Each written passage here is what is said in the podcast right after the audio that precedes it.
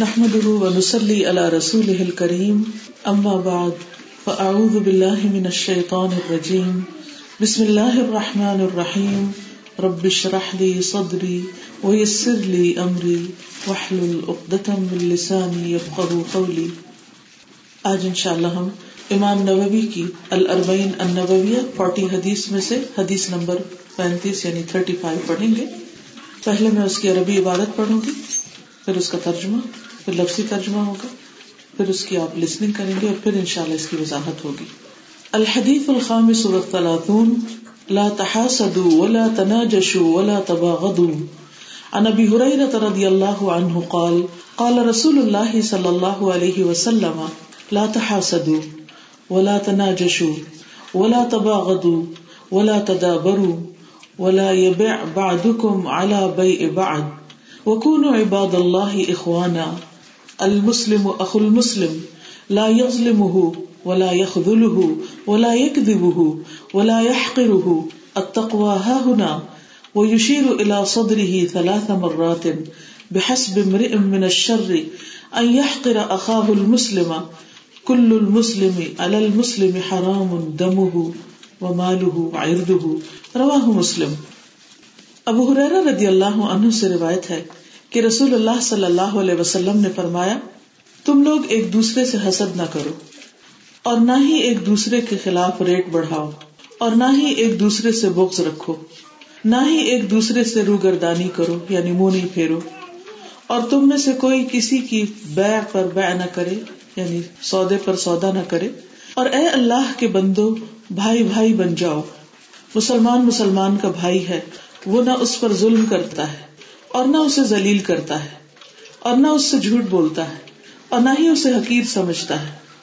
آپ صلی اللہ علیہ وسلم نے اپنے سینا مبارک کی طرف اشارہ کرتے ہوئے فرمایا، تین مرتبہ، یہ تقوی یہاں ہے، تقوی یہاں ہے، تقوی یہاں ہے۔ کسی آدمی کے برا ہونے کے لیے بس اتنا ہی کافی ہے کہ وہ اپنے مسلمان بھائی کو حقیر سمجھے، چھوٹا سمجھے، بلٹل کرے۔ ایک مسلمان دوسرے مسلمان پر پورا پورا حرام ہے اس کا خون، اس کا مال اور اس کی عزت و آبرو۔ اب اس کا لفظی ترجمہ دیکھیں گے۔ ان ابی ہریرا تھا، ابو ہریرا رضی اللہ ان اللہ ان سے راضی ہو جائے، ان سے روایت ہے۔ قالا وہ کہتے ہیں، قال رسول اللہ رسول اللہ صلی اللہ علیہ وسلم نے فرمایا، لا تحاسدو، ایک دوسرے سے حسد نہ کرو۔ ولا تناجشو، اور ایک دوسرے پر قیمت نہ بڑھاؤ۔ یعنی مال خرید و فروخت کے موقع پر۔ ولا تباغضوا، اور ایک دوسرے سے بغض نہ رکھو۔ ولا تدابروا، اور ایک دوسرے سے روگردانی نہ کرو، پیٹ نہیں پھیرو۔ ولا يبيع اور نہ بیچے۔ بعضکم، تم میں سے بعض۔ الا بيع بعض بعض کی بيع پر۔ وکونوا، اور ہو جاؤ۔ عباد اللہ اللہ کے بندو، اخوانا، بھائی بھائی۔ المسلم و مسلم اخ المسلم، مسلم کا بھائی ہے، مسلمان کا بھائی ہے۔ لا يظلمه اس پہ ظلم نہیں کرتا۔ ولا يخذله اور نہ اسے چھوڑتا ہے، نہ اسے ذلیل کرتا ہے۔ وہ لائق دب اور نہ اس سے جھوٹ بولتا ہے۔ وہ لائق اور نہ اسے حقیر سمجھتا ہے۔ اتقوا ہا ہونا تقوا یہاں ہے۔ وہ یشیرو اور آپ نے اشارہ کیا الا صدری ہی اپنے سینے کی طرف۔ فلا مرات، تین بار۔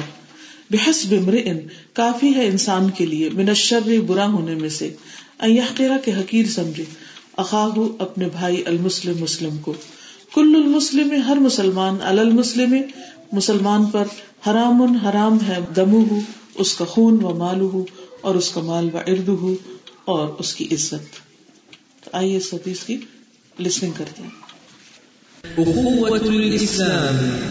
عن ابي هريره رضي الله عنه قال قال رسول الله صلى الله عليه وسلم لا تحاسدوا ولا تناجشوا ولا تباغضوا ولا تدابروا ولا يبع بعضكم على بيع بعض وكونوا عباد الله إخوانا المسلم أخو المسلم لا يظلمه ولا يخذله ولا يكذبه ولا يحقره التقوى هاهنا ويشير إلى صدره ثلاث مرات بحسب امرئ من الشر أن يحقر أخاه المسلم. كل المسلم على المسلم حرام. دمه وماله وعرضه. رسول اللہ صلی اللہ علیہ وسلم کی اس حدیث میں ہمیں مسلمانوں کے باہمی تعلقات کا طریقہ پتہ چلتا ہے کہ ایک مسلمان کا دوسرے مسلمان سے جو رشتہ اسلام ہے، جب اس میں وہ پرویا جاتا ہے تو اس کے بعد ان کے باہم ایک دوسرے پر کیا حقوق ہوتے ہیں؟ اور انہیں ایک دوسرے کے ساتھ کیسا معاملہ کرنا چاہیے؟ اور اس اخوت میں کیا چیز رکھنا ڈالتی؟ کیا چیز نقصان دیتی؟ ان چیزوں سے بچنا چاہیے۔ تو آئیے تھوڑی سی مزید اس کی تفصیل ہم دیکھتے ہیں۔ سب سے پہلے رسول اللہ صلی اللہ علیہ وسلم نے فرمایا، لا تحاسدو، ایک دوسرے سے حسد نہ کرو۔ حسد کیا ہے؟ حسد سے مراد دوسرے آدمی پر اللہ کی نعمت کے ختم ہونے کی خواہش کرنا۔ مثلاً اگر کسی کو اللہ نے مال زیادہ دیا، یا علم زیادہ دیا، یا حسن زیادہ دیا، یا کوئی اختیار زیادہ دیا، یا کسی بھی طرح اسے دنیا میں کوئی فائدہ حاصل ہو رہا ہے، تو اس کو پسند نہ کرنا۔ اس کی بڑائی اور اس کی نعمت کو تسلیم نہ کرنا ایکسپٹ نہ کرنا، بلکہ اس کے ختم ہونے کی خواہش کرنا۔ ابن تیمیہ رحمہ اللہ کہتے ہیں، حسد یہ ہے کہ دوسرے آدمی پر اللہ کی نعمت کو ناپسند کیا جائے۔ یہ دل ہی نہ چاہے۔ خواہ اس کے ختم ہونے کی خواہش ہو یا نہ ہو۔ یعنی جو ہی دیکھے کہ کسی کو کچھ ملا ہے، تو اسے اچھا نہ لگے۔ اس کو یہ بات پسند نہ آئے۔ اس کے دل میں تکلیف ہو کہ دوسرے کو یہ نعمت کیوں ملی؟ اب یہ تکلیف جو دوسرے کی نعمت پر ہوتی ہے، وہ سفر کون کرتا ہے؟ وہ بگتتا کون ہے؟ وہ کس کو مشکل میں ڈالتی ہے کرنے والے کو؟ دوسرے کا تو نقصان ہوگا سو ہوگا، وہ بعد میں ہوگا۔ لیکن جس نے حسد کیا اور وہ تکلیف میں مبتلا ہو گیا اور اس کی بے چینی شروع ہو گئی اور انریسٹ اس کے اندر آ گیا، تو وہ تو مشکل میں پڑ گیا۔ تو دوسرے لفظوں میں آپ نے کیا فرمایا کہ اپنے آپ کو مشکل میں مت ڈالو۔ اسے اللہ کا فیصلہ سمجھو، اللہ تعالی کی تقسیم سمجھو۔ اور حقیقت یہ ہے کہ اگر کبھی ایسی کوئی فیلنگ آنے لگے اور فوراً انسان یہ سوچے کہ یہ تو میرے رب نے اس کو دیا ہے۔ اگر میں اس پر ناراض ہوں اور بے چین ہوں، تو میں اس شخص پر نہیں، دراصل اللہ کے فیصلے پر ناراض ہوں۔ اللہ کی تقسیم مجھے پسند نہیں آئی کہ اللہ تعالیٰ نے اپنے بندوں میں سے کسی بندے کو مجھ سے بہتر کیوں دے دیا۔ میں کس چیز پر ناراض ہوں؟ تو اس لیے جیلسی دوسرے انسان سے زیادہ خود جو جلس ہوتا ہے، اس کو تکلیف دیتی ہے، نقصان دیتی ہے۔ تو حسد کیا ہوا؟ دوسرے انسان پر اللہ کی نعمت کو ناپسند کرنا۔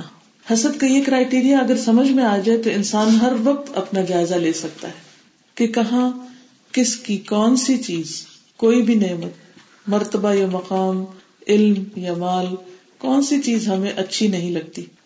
عام طور پر غیروں کی بجائے یہ اپنوں میں زیادہ ہوتا ہے۔ جیسے یوسف علیہ السلام کے بھائیوں میں تھا۔ خونی رشتوں میں، قریبی رشتوں میں۔ بعض اوقات باہم دو محبت کرنے والوں میں بھی یہ جذبہ آ جاتا ہے، یہ رقابت آ جاتی اور یہ سراسر شیطان کا وار ہوتا ہے۔ اسی لیے قل اعوذ برب الفلق من شر ما خلق۔ ومن شر غاسق اذا وقب ومن شر النفاثات في العقد، ومن شر حاسد اذا حسد. کہ حاسد کے شر سے جب وہ حسد کرے. یہ دعا کیوں مانگی گئی؟ اس لیے کہ جس کے اندر تکلیف شروع ہو جاتی، پھر اسے چین نہیں آتا جب تک کہ وہ ڈس نہ لے، یا وہ اپنا زہر دوسرے میں ڈال نہ دے۔ خواہ اس کے اندر ڈالے جس سے وہ حسد کر رہا ہے، یا دائیں بائیں ڈالنا شروع کر دے، آپس میں ایک دوسرے کے ساتھ بات شروع کر دے۔ اور سارے ماحول کو پوائزنس کر دے۔ اس کی مزید وضاحت آگے جا کے دیکھیں گے۔ دوسری چیز جس سے منع کیا گیا وہ ہے ولا تناجش ہو تناجش نہیں کرو۔ یعنی ایک دوسرے کو دھوکا نہ دو۔ ایک دوسرے کو چیٹ نہ کرو۔ ایک دوسرے کے خلاف قیمت نہ بڑھاؤ۔ اور یہ عام طور پر معاملات میں ہوتا ہے۔ مثلاً، ایک شخص کوئی چیز خریدنا چاہتا ہے اور آپ کو پتا چل گیا۔ مثلاً کسی بہن بھائی نے ذکر کیا کہ میں کھلا مکان یا کوئی گھر یا کوئی پراپرٹی یا کوئی بزنس خریدنے والا ہوں اور عام طور پر جب لوگ سوشلائز کرتے ہیں تو اپنے اپنے ارادے، اپنے جو پلانز ہوتے ہیں وہ شیئر کرتے ہیں اور بعض اوقات قریبی لوگوں میں شیئر کر رہے ہوتے ہیں۔ اب کسی کو ہو گیا حسد کہ اچھا یہ وہ خرید لے گا۔ چلو میں اس کا کام خراب کرتا ہوں۔ اور اس کا وہ طریقہ کیا کرتا ہے؟ جا کے اس شخص سے جس سے وہ خرید رہا ہے، اس کا تو میں تمہیں اتنی آفر دیتا ہوں۔ حالانکہ اس کا خریدنے کا ارادہ نہیں، تاکہ پہلے کا سودا خراب کرے۔ تو یہ تناجش ہوتا ہے۔ ایک شخص ایک قیمت دے رہا ہے ان کا آپس میں بھاؤتا ہو رہا ہے، بس ڈیل ہونے ہی والی ہے۔ ایک تیسرا شخص بیچ میں آ گیا، وہ کہتا ہے اچھا یہ تو تم سستا بیچ رہے ہو، میں تم اس سے زیادہ دیتا ہوں۔ تاکہ اس کو نہ ملے جو لینے والا ہے۔ اور یہ نتیجہ ہوتا ہے عام طور پر حسد کا، کہ کسی کے پاس نعمت نہ جائے۔ پھر ہے، ولا تباغدو اور ایک دوسرے سے بغض نہ رکھو۔ بغض جو ہے ایک ایسی چیز ہے، ایک ایسا انسان کے اندر مادہ ہے کہ جس کو ورڈ میں ڈیفائن نہیں کیا جا سکتا۔ تو بغض بغض ہی ہے یعنی اس کو آپ ٹرانسلیٹ نہیں کر سکتے۔ عام طور پہ اس کو گرج یا اسی طرح کے بیڈ فیلنگ کے نام سے پکارا جاتا ہے۔ لیکن بغض اور بغضا کا لفظ بھی استعمال ہوتا ہے، یا بغضا کا لفظ کہ دشمنی اور بغاوت کے اسباب پیدا کرنا۔ یعنی ایسی کوئی چیز نہ کرو کہ جس سے لوگ تمہارے بھائی سے، دوست سے نفرت کرنے لگے۔ یعنی کسی کے لیے ایسے جذبات نہ رکھو یا ایسی کوشش نہ کرو۔ بلا تدابرو پھر حدیث میں آیا ہے اور ایک دوسرے سے پیٹ نہ پھیرو۔ یعنی جب تدابر ہوتا ہے، مثلاً آپ یہ دو ہاتھوں سے سمجھیے اس چیز کو۔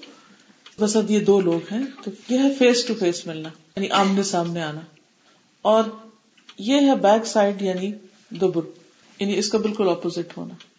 ایک دوسرے کو ملنا یہ پسندیدہ، لیکن ایک دوسرے سے پیٹ پھیرنا، ایک دوسرے سے منہ موڑنا، ایک دوسرے سے روگردانی کرنا ایک شخص آ رہا ہے تو دوسرا کیا کرے؟ منہ موڑ کے چلا جائے۔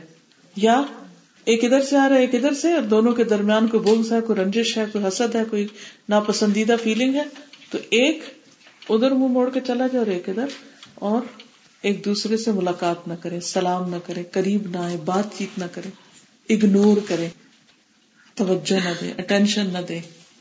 چاہے یہ ظاہری اعراض ہو یعنی ظاہری طور پر فزیکلی ہو، یا پھر رائے کے ساتھ ہو کہ ایک ایک بات کرے تو دوسرا اس کو کاٹے۔ بلا وجہ۔ عام طور پر ایسا تھا نا، مجالس میں لوگ بات کر رہے ہوتے ہیں، ایک بات کرتا ہے تو دوسرا کہتا نہیں نہیں ایسے نہیں ایسے تھا۔ ایک کو مشورہ دیتا ہے تو دوسرا بغیر کسی وجہ سے کہ but I don't agree and has no دلیل کوئی وجہ نہیں ہوتی. صرف اس لیے کاٹنا دوسرے کو تاکہ جو وہ کرنا چاہتا وہ کر ہی نہ پائے، وہ آگے نہ بڑھے۔ تو اصل بنیاد کیا وہی حسد؟ اس کی وجہ سے انسان پہ دوسروں کے رستے روکتا ہے، ان کے آگے بند باندھتا ہے کہ یہ آگے نہ نکلے۔ اس کے لیے پھر لیگ پولنگ شروع ہو جاتی ہے کہ جو آگے نکل رہا ہے، اس کو کسی نہ کسی طرح پیچھے کھینچ لو۔ تو ایک ہے ظاہری طور پر ایک دوسرے سے پیٹ پھیرنا اور دوسرے ہے نقطہ نظر اور رائے میں ایک دوسرے کی مخالفت کرتے رہنا۔ اور آپ دیکھیں گے کہ جب کسی گھر میں یہ عمل شروع ہو جائے، میاں بیوی کے درمیان کے وہ ہر وقت ایک دوسرے کو کاٹ رہے ہوں۔ ایک ایک سجیشن دے اور دوسرا اس کو بالکل اسی وقت ہی رد کر دے۔ نو نو نو، یہ نہیں ہو سکتا۔ یہ پاسبل نہیں۔ ایک کہیں جانا چاہے دوسرا کرنے نہیں کوئی ضرورت نہیں جانے کی۔ ایک کچھ خریدنا چاہتا دوسرے کو، کوئی ضرورت نہیں خریدنے کی۔ ایک سونا چاہتا تو اس وقت کیوں سو رہے یعنی ہر وقت ایک دوسرے کے پیچھے پڑے رہنا۔ تو آپ دیکھیے زندگی کتنی جہنم بن جاتی اور اسی طرح پھر بعض اوقات اداروں میں ہوتا ہے۔ حتیٰ کہ مساجد کمیٹیز میں ہوتا ہے۔ اسلامی اداروں میں ہوتا ہے۔ جہاں لوگ اسلام کے نام پہ اکٹھے ہوتے ہیں، وہاں یہ کھیل شروع ہو جاتا ہے۔ اس کا نقصان کس کو ہوتا ہے؟ خود کو تو ہوتا ہی ہے۔ ہمارے سارے متعلقین کو بھی ہوتا ہے۔ اگر گھر میں یہ کھیل کھیلا جا رہا ہے تو سارے گھر والے پورا خاندان متاثر ہو جاتا ہے۔ یعنی دونوں میاں بیوی کے علاوہ ان کے بچے، ان کے پیرنٹس ان کے بہن بھائی سب اس میں رگڑے جاتے ہیں۔ اگر کسی دینی ادارے میں یہ کھیل شروع ہو جائے تو جتنے لوگ وہاں پر استفادہ کرتے ہیں، وہ سب اس سے متاثر ہوتے ہیں۔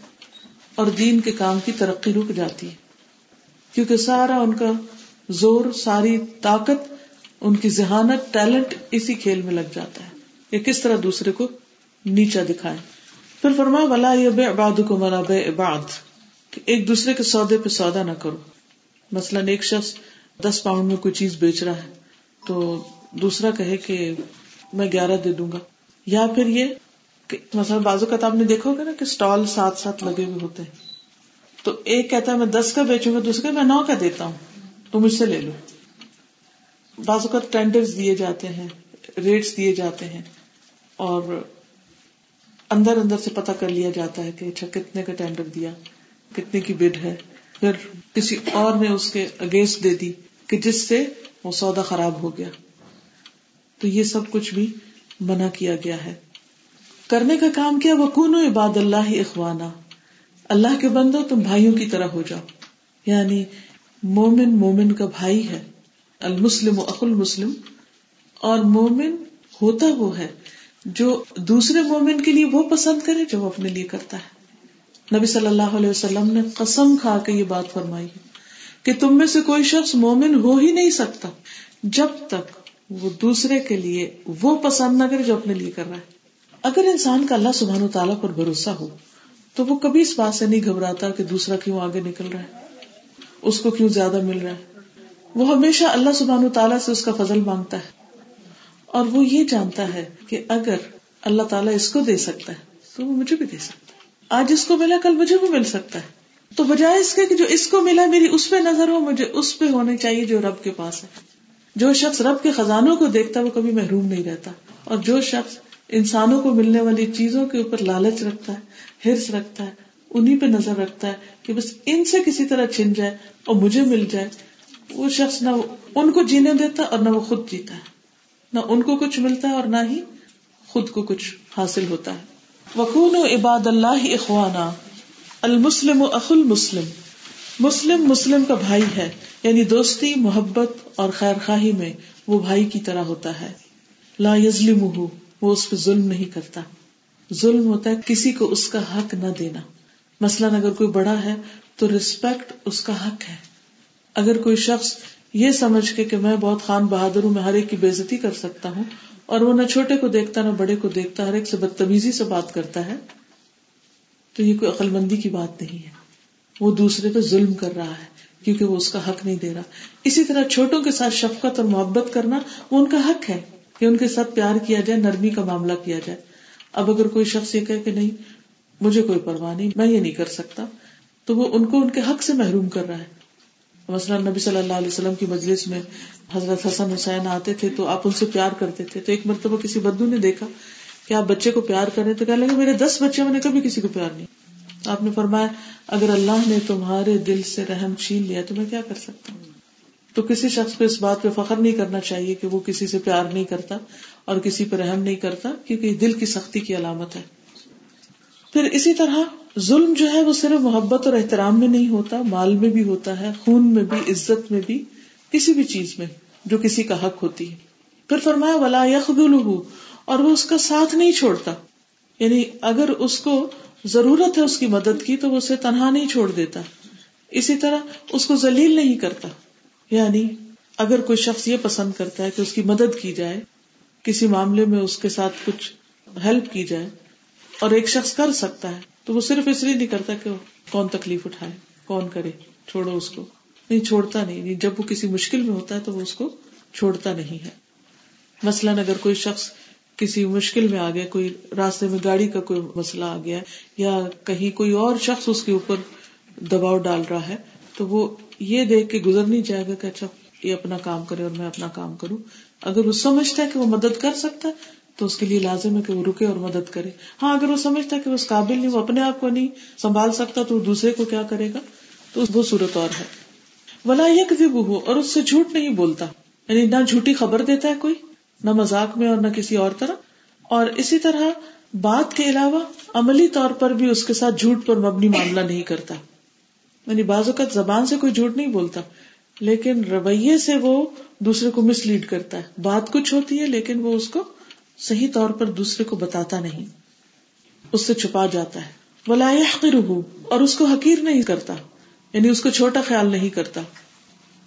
کیونکہ تکبر کیا ہے؟ دوسرے کو چھوٹا سمجھنا اور خود کو بڑا سمجھنا۔ مثلاً یہ کہنا کہ فلاں شخص تو کچھ بھی نہیں، وہ تو بے وقوف ہے اور وہ تو اس کام کا نہیں، اس کا نہیں، ایسے تبصرے نہیں کرنے چاہیے۔ اگر کوئی بے وقوف ہے تو اس کو عقل دینی چاہیے، سمجھ دینی چاہیے، اپنی عقل اس سے بانٹ لے۔ بجائے اس کے کہ تبصرہ کرتے رہے۔ اگر کوئی جاہل ہے تو یہ کہنے کے فلاں جاہل، اس سے اپنا علم شیئر کر لے۔ اگر کسی کو آپ فقیر سمجھ کے حقیر سمجھ رہے ہیں، تو آپ اس کو کچھ دے دیں تاکہ اس کی محتاجی دور ہو جائے۔ پھر آپ صلی اللہ علیہ وسلم نے فرمایا اتقوا ہا ہونا تقوا دل میں ہے، ہاتھ پاؤں میں نہیں۔ زبان اور ہاتھ پاؤں دل کے تابع ہوتے ہیں۔ اصل چیز دل ہے۔ دل ہی کنٹرول کرتا ہے سارے اعضاء کو۔ وہ یشید صدری ہی صلاح مرات۔ آپ نے تین مرتبہ اپنے سینے کی طرف اشارہ کیا۔ تین مرتبہ کیوں کیا؟ تاکید کے لیے کہ کوئی بھولے نہیں۔ اور پھر فرمایا بحس بمر ان من الشر۔ کسی انسان کے برا ہونے کے لیے یہی کافی ہے کہ وہ اپنے بھائی کو حقیر سمجھے۔ یعنی انسان کے گناگار ہونے کے لیے، برا انسان ہونے کے لیے بس اتنا ہی کافی ہے کہ وہ دوسروں کو برا جانے۔ لیکن آپ دیکھیے کہ ہم ان تعلیمات سے کتنے دور ہو گئے ہم اپنے طرز عمل کو نہیں دیکھتے، لیکن دوسروں پہ بھرپور تبصرے کرتے کسی کو نہیں چھوڑتے۔ جو کچھ نہیں کرتے، ان کو اس پہ لان تان کرتے رہتے، کچھ نہیں کرتے۔ جو کچھ کرتے ہیں، تو ان کی خامیاں اور ایپ جمنے لگتے ہیں۔ اچھا وہ یہ تو کر رہا، یہ کیوں نہیں کر رہا؟ اور جو زیادہ کرے ایکسٹرا کرے، اس کے پیچھے بھی پڑ جاتے ہیں۔ کہ کیوں اپنی جان پہ ظلم ڈالے ہو؟ کیوں اپنے لیے مشکل کھڑی کی ہوئی ہے؟ اس کے کرنے کی کیا ضرورت ہے؟ آرام سے زندگی بسر کرو۔ یعنی کوئی بندہ بھی کبھی لوگوں کی باتوں اور تانوں اور لوگوں کی تنقید سے بچ نہیں سکتا۔ آپ کو یاد ہوگا کہ جب اللہ سبحانہ تعالیٰ نے آدم علیہ السلام اور حضرت حبا کو دنیا میں بھیجا تھا، تو ساتھ ہی ایک بات بتا دی تھی۔ اور وہ کیا تھی؟ باد حکم لبادن ادب تم میں سے باز باز کے دشمن ہونے اب یہ بعض حکم کون ہے؟ بعض کہتے ہیں کہ یہ شیطان اور انسان ہے اور بعض انسان اور انسان۔ یعنی بعض انسان بعض کے دشمن بنے رہیں گے۔ اور یہ اول دن سے ہے۔ کبھی ایسا نہیں ہو سکتا کہ پوری دنیا آپ سے خوش ہو جائے۔ کبھی آپ کے بالکل قریبی لوگ آپ سے ناخوش ہو جاتے بلا وجہ۔ کیونکہ شیطان دشمن ہے آپ کا، وہ ان کے ذریعے آپ سے دشمنی کرتا ہے۔ ان کو آپ کا دشمن بنا کر، محبتوں میں خلل ڈال کر۔ اور پھر یہ بھی یاد رکھیے کہ کسی کی محبت اور کسی کی عداوت پائیدار نہیں ہوتی۔ آج ایک شخص آپ سے محبت کرتا ہے تو کوئی گارنٹی نہیں کہ کل بھی کرے گا۔ یہ اللہ کا فضل ہے۔ اللہ نے اس کے دل میں ڈالا تو وہ کرتا ہے۔ وہ نکال دے تو آپ نہیں ڈال سکتے۔ ساری زمین کا سونا خرچ کر ڈالے۔ ساری زمین کی دولت خرچ کر ڈالے۔ تو آپ ان کے دل میں محبت نہیں ڈال سکتے۔ اور اسی طرح آج اگر آپ سے کوئی دشمنی رکھتا ہے تو اس پر بھی مایوس نہ ہو، پریشان نہ ہو۔ دل اللہ کے ہاتھ میں۔ کوئی پتہ نہیں کس وقت اللہ تعالیٰ اس کو واپس پلٹا دے۔ اور وہی جو آپ کا دشمن ہے، آپ کا دوست بن جائے۔ تو اس لیے ہمیشہ پر امید رہنا چاہیے۔ اور اللہ تعالیٰ سے ہمیشہ اچھی توقع رکھنی چاہیے۔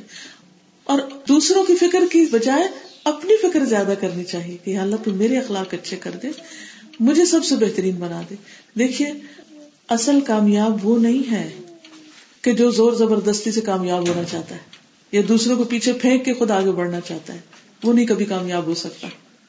اصل کامیاب وہ ہے جو دوسروں کو بھی کامیاب دیکھنا چاہتا ہے، جو محبت دینے والا ہے، جو محبت بانٹنے والا ہے، جو دوسروں کے لیے خیر چاہنے والا ہے۔ خود غرض لوگ کبھی دنیا میں کامیاب نہیں ہوتے۔ اس لیے کہ ان کے دشمن بہت ہوتے ہیں، دوست کم ہوتے ہیں۔ جو صرف اپنی بلائی چاہتا ہے، وہ صرف اپنی چاہتا ہے۔ اور جو سب کی چاہتا ہے، وہ سب پھر اس کی چاہتے ہیں۔ کس کی زیادہ ہوئی؟ کس کے لیے خیر زیادہ ہے؟ جو صرف اپنے لیے دعا کرتا ہے وہ خود غرض ہے، وہ صرف اپنے لیے کر رہا ہے۔ اللہ چاہے اس کو دینا، چاہنا دے۔ لیکن جو سب کے لیے چاہتا ہے، سب کے لیے دعا کرتا ہے، تو اس کو کیا ملتا ہے؟ سب کی دعائیں۔ اللہ تعالیٰ فرشتہ مقرر کر دیتا ہے کہ جو یہ سب کے لیے مانگ رہا ہوتا ہے اس کو بھی مل جائے۔ تو یاد رکھیے کہ ہمیشہ بھلا کرنے والے کو بھلا ملتا ہے۔ وہ اما سفیم جو چیز لوگوں کو نفع دیتی ہے، وہ زمین میں جمتی ہے۔ اور بیکار انسان، بے نفع انسان، اس کی کوئی ویلو نہیں ہوتی۔ اور اس کی تو بالکل ہی کوئی نہیں جو دوسروں کے اندر خیر پسند ہی نہیں کرتا۔ تو نبی صلی اللہ علیہ وسلم نے واضح طور پہ بتا دیا کہ کسی انسان کے لیے یہی گناہ کافی ہے کہ وہ اپنے مسلمان بھائی کو حقیر سمجھے، کیونکہ اپنے مسلمان بھائی کو حقیر جاننا کوئی چھوٹی بات نہیں ہے۔ یہ چھوٹا ہی دوسرے کو چھوٹا سمجھتا ہے۔ جو بڑے ہوتے ہیں، حقیقی معنوں میں جو اللہ کی نگاہ میں بھی اور بندوں کی نگاہ میں بھی بڑے ہوتے ہیں، وہ دراصل دوسروں کو اپنے سے بہتر سمجھتے ہیں۔ وہ جس سے بھی ملتے ہیں، وہ کیا سوچتے ہیں؟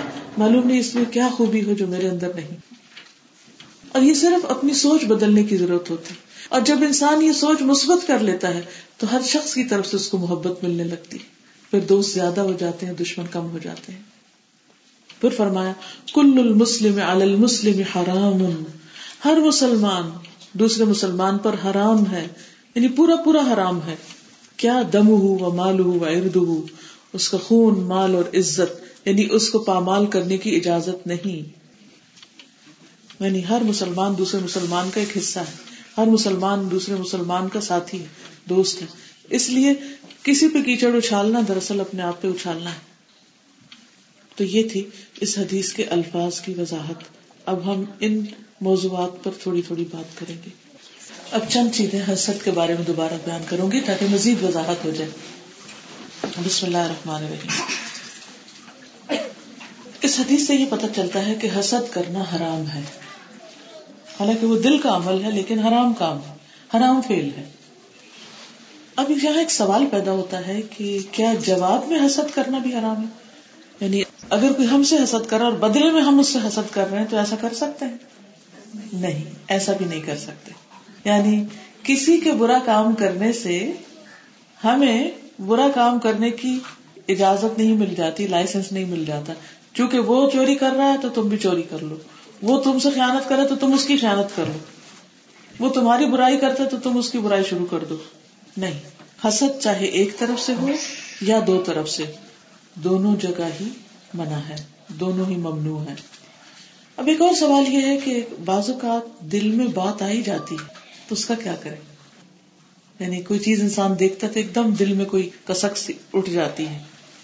تو وہ جو ایک دفعہ میں خیال آیا یا اچانک ہی کوئی چیز دل میں آ گئی اور اس کے بعد اس نے اس کو ہوا نہیں دی، اس کو وہیں سے باہر نکال دیا، تو ٹھیک ہے۔ لیکن اگر وہ اس کے اوپر غور و فکر کرنے لگا اور اس کے بعد مزید ایکشن پلان بنانے لگا کہ اب میں نے اس کے ساتھ کیسے کرنا ہے اس کو لیٹ ڈاؤن کرنے کے لیے، تو یہاں سے خرابی شروع ہو جائے گی۔ پھر اسی طرح اگر کوئی شخص کسی کی نعمت دیکھے اور تمنا کرے کہ مجھے بھی مل جائے یعنی اس کو تکلیف تو تھوڑی سی ہوئی، لیکن ساتھ ہی اس نے یہ خواہش ظاہر کی کہ مجھے بھی مل جائے، تو کیا ایسا کرنا درست ہے؟ جی کوئی حرج نہیں۔ ایسا کیا جا سکتا ہے کہ جب کسی کی کوئی اچھی چیز دیکھے اور اس کو پسند آئے کہ مجھے بھی ملے تو وہ خواہش رکھ سکتا ہے۔ اگر کوئی یہ چاہے کہ جو اس کو ملا اس سے بھی اچھا ملے تو کیا یہ حسد ہے؟ نہیں، یہ حسد نہیں ہے۔ یہ اللہ سبحان تعالیٰ کا فضل مانگنا ہے۔ ایک اور سوال ذہن میں یہ پیدا ہوتا ہے کہ اگر حاسد، محسود کوئی نہیں، جس سے وہ حسد کر رہا ہے، کوئی نقصان نہ دے تو کیا پھر بھی حسد پر مواخذہ ہوگا؟ یعنی صرف دل کے خیال آنے پر؟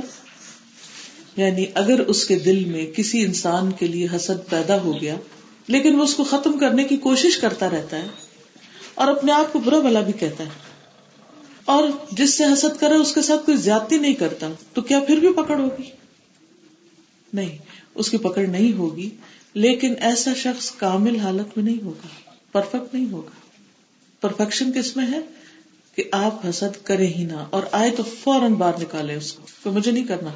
مجھے اللہ سے مانگنا، اللہ کے خزانے سے وسیع۔ اس کا طریقہ یہ ہے، جو مجھے بہت فائدہ دیتا ہے، کہ جب کہیں کوئی چیز اچھی لگے تو میں ایسے امیجن کرتی ہوں کہ اللہ کے پاس اس سے بھی اچھا ہے۔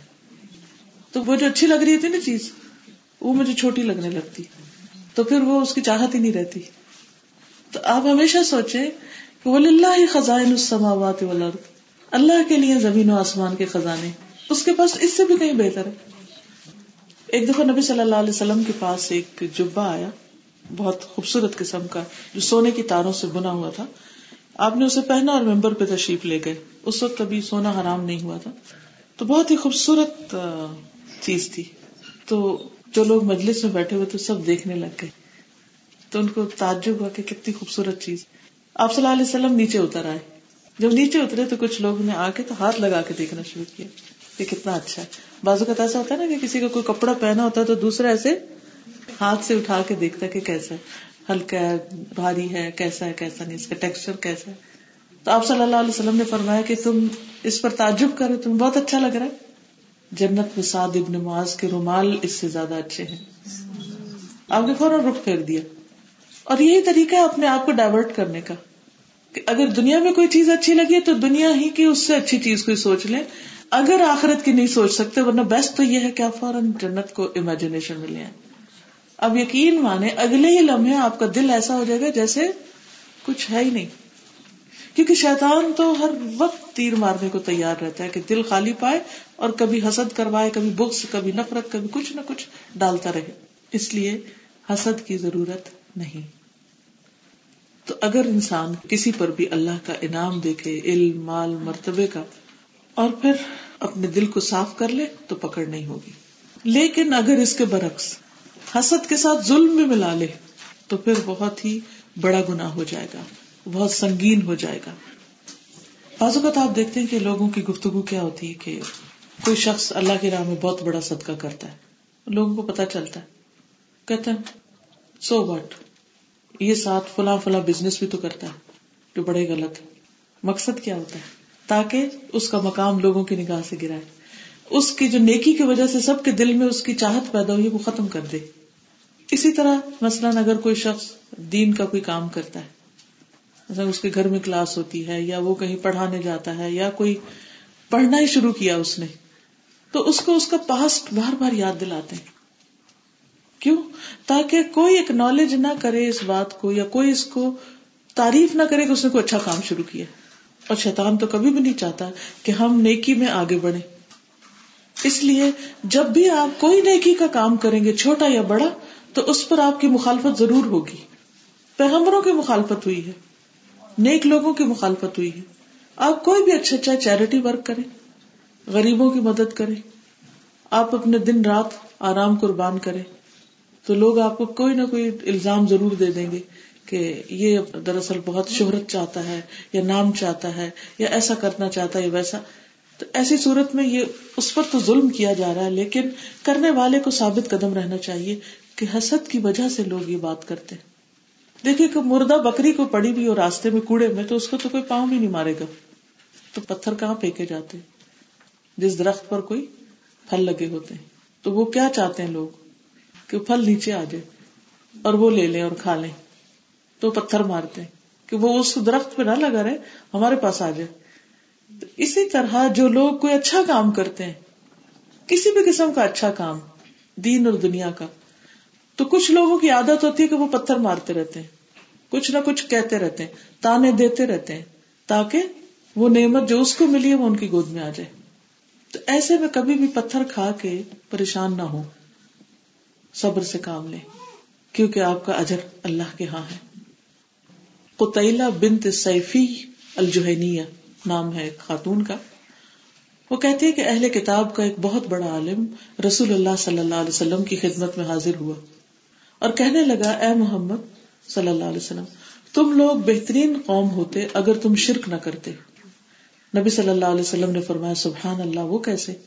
اس نے کہا کہ تقولون اذا حلف تم آپ لوگ قسم کھاتے ہوئے کعبہ کی قسم کھاتے ہیں۔ نبی صلی اللہ علیہ وسلم نے کچھ دیر سکوت کے بعد فرمایا، یہ صحیح کہہ رہا ہے۔ اس لیے آئندہ جو شخص قسم کھائے، وہ رب کعبہ کی قسم کھائے۔ یعنی کعبہ کی نہیں، کعبہ کے رب کی۔ پھر اس نے کہا، اے محمد صلی اللہ علیہ وسلم، اگر تم لوگ اللہ کے ساتھ کسی کو شریک نہ ٹھہراتے، تو تم بہترین قوم ہوتے۔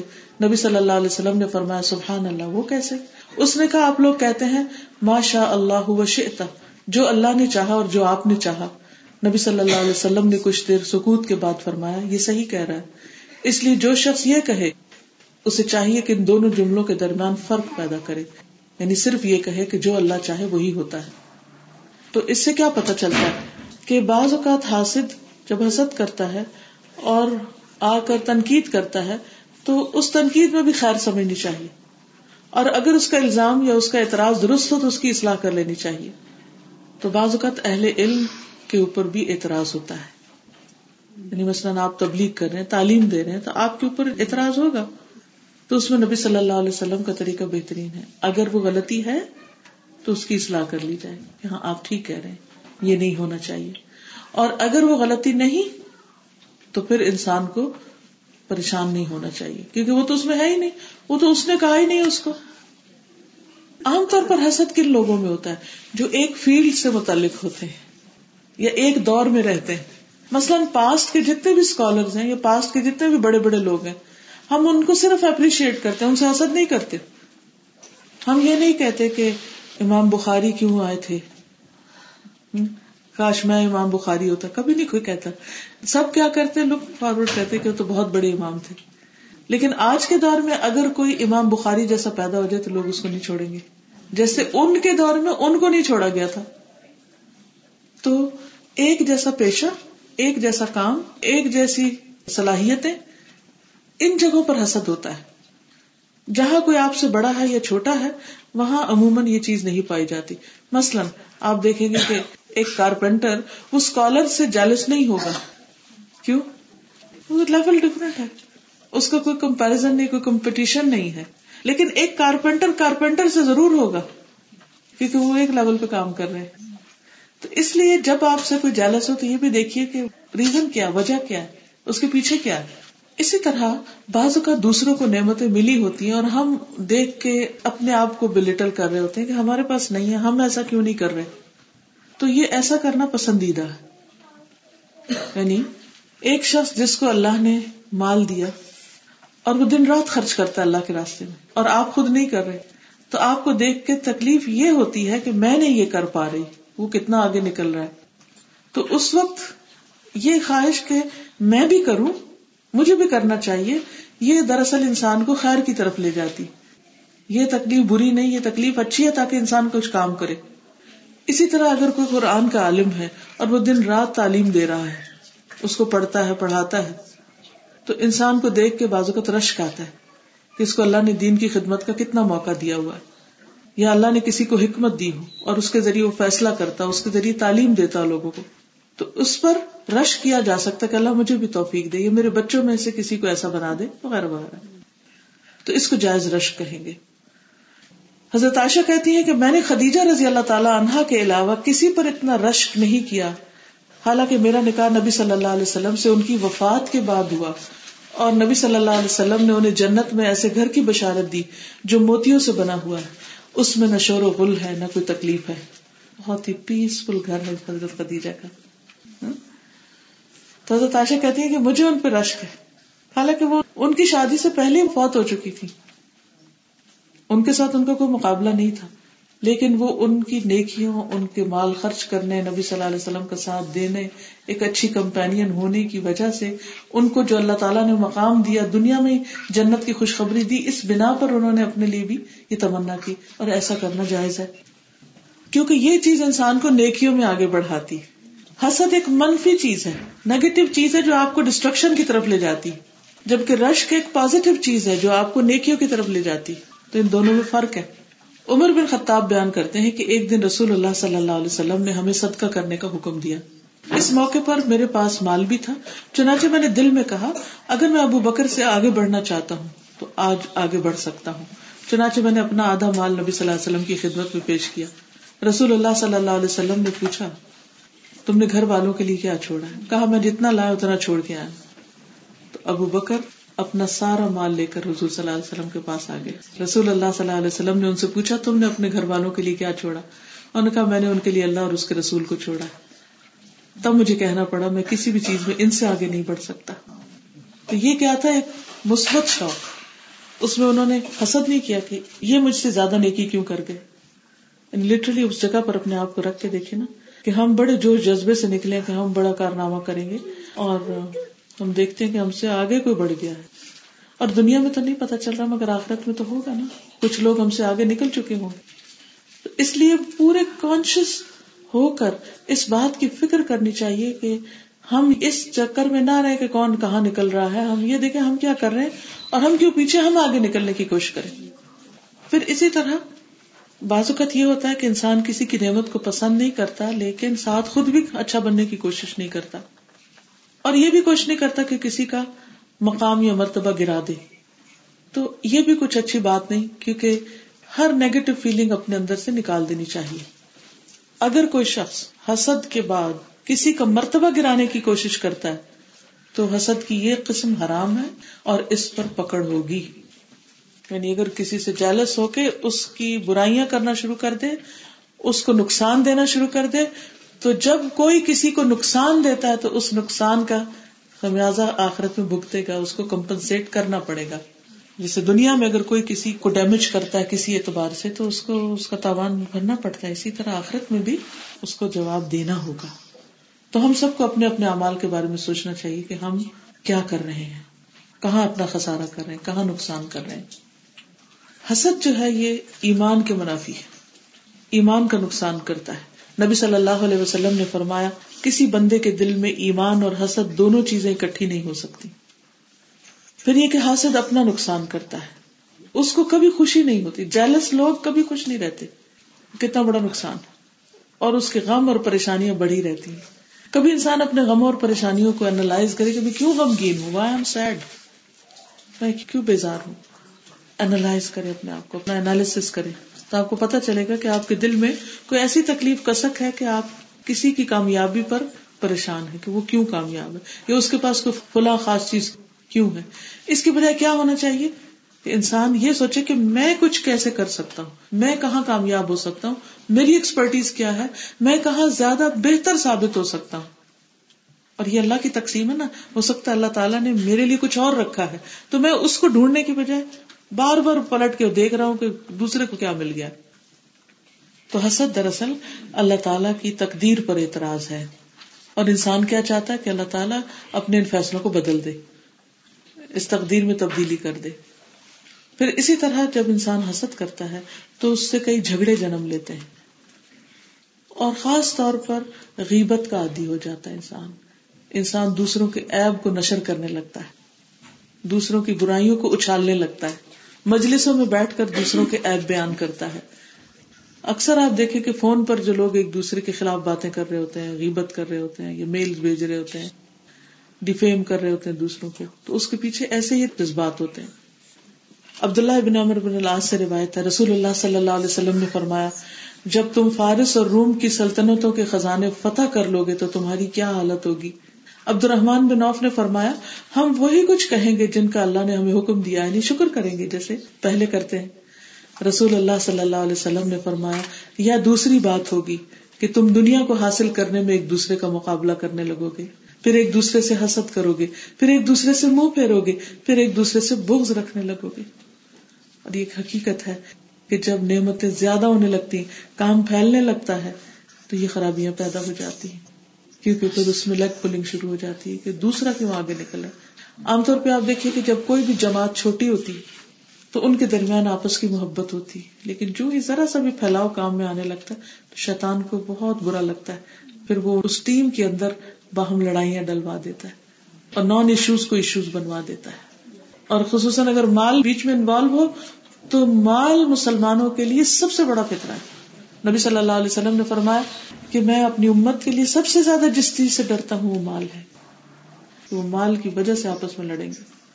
یہاں بھی آپ نے روم اور ایران کی فتح کہ جب اسلام کو اتنی ترقی ہو جائے گی کہ بڑی بڑی سپر پاور کو تم مغلوب کر لو گے، تو دوسری طرف کتنے ویک ہو جاؤ گے اندر سے کہ ایک دوسرے کے مقابلے میں چل پڑو گے۔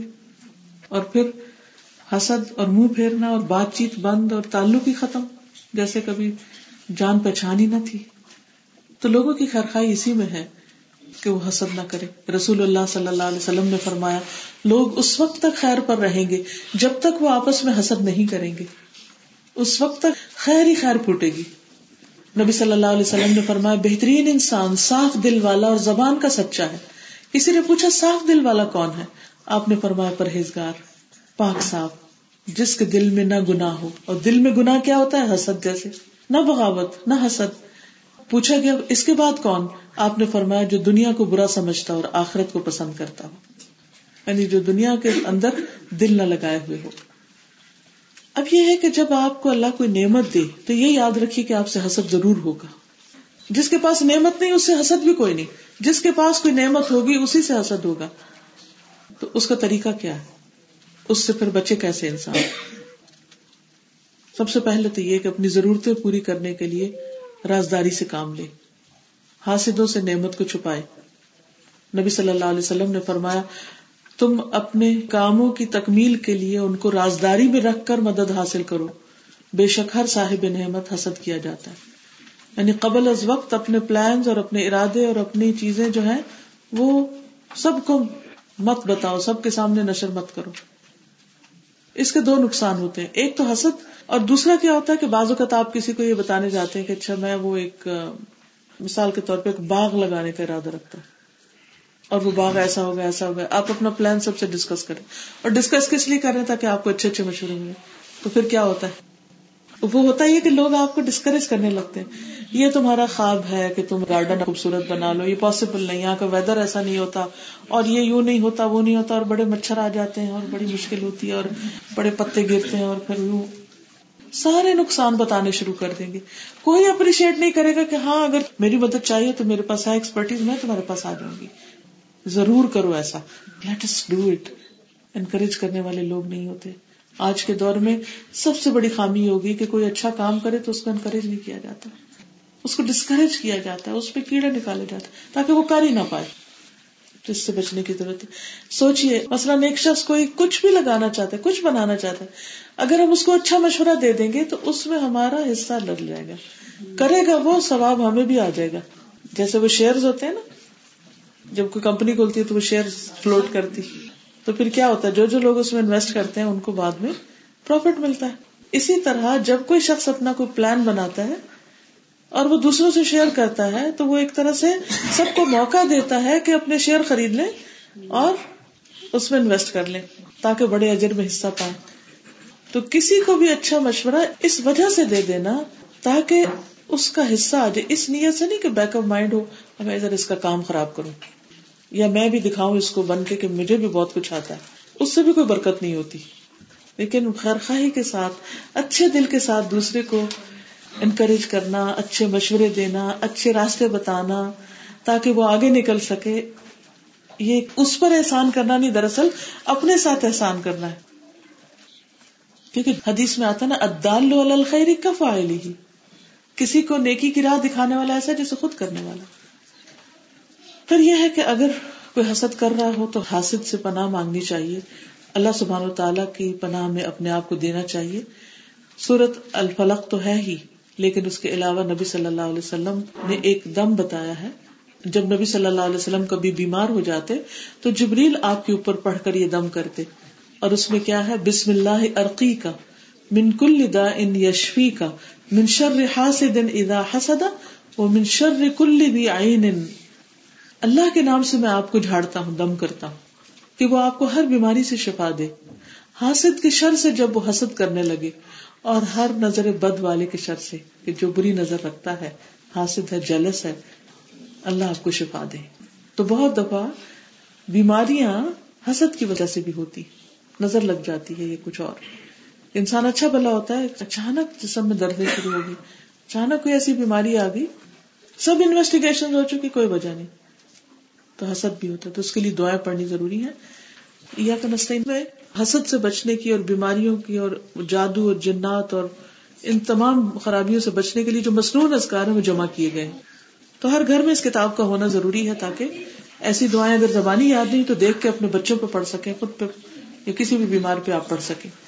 پھر ہے ایک دوسرے کو دھوکا نہ دو، ولا تناجشو ایک دوسرے کو دھوکا دینا حرام ہے۔ ایک طرف سے ہو یا دونوں طرف سے۔ یعنی کوئی آپ کو دھوکا دے تو آپ اسے دھوکا نہیں دے سکتے کہ میں بدلا لے رہا ہوں، میں بھی دھوکا دوں۔ آپ کسی اور طرح سے اپنا بدلا لے سکتے ہیں جو حلال ہو، مگر دھوکا نہیں دے سکتے۔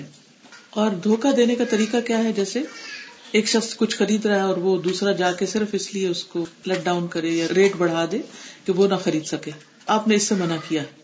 اور کسی بھی قسم کے بزنس میں، کاروبار میں جھوٹ دھوکا دینا اس پر شدید وعید آئی ہے۔